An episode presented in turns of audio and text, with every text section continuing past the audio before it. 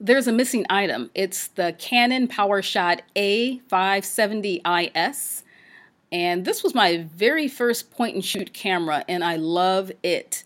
I still use it, but it's a bit heavy to carry, but it's actually what I use to take this picture.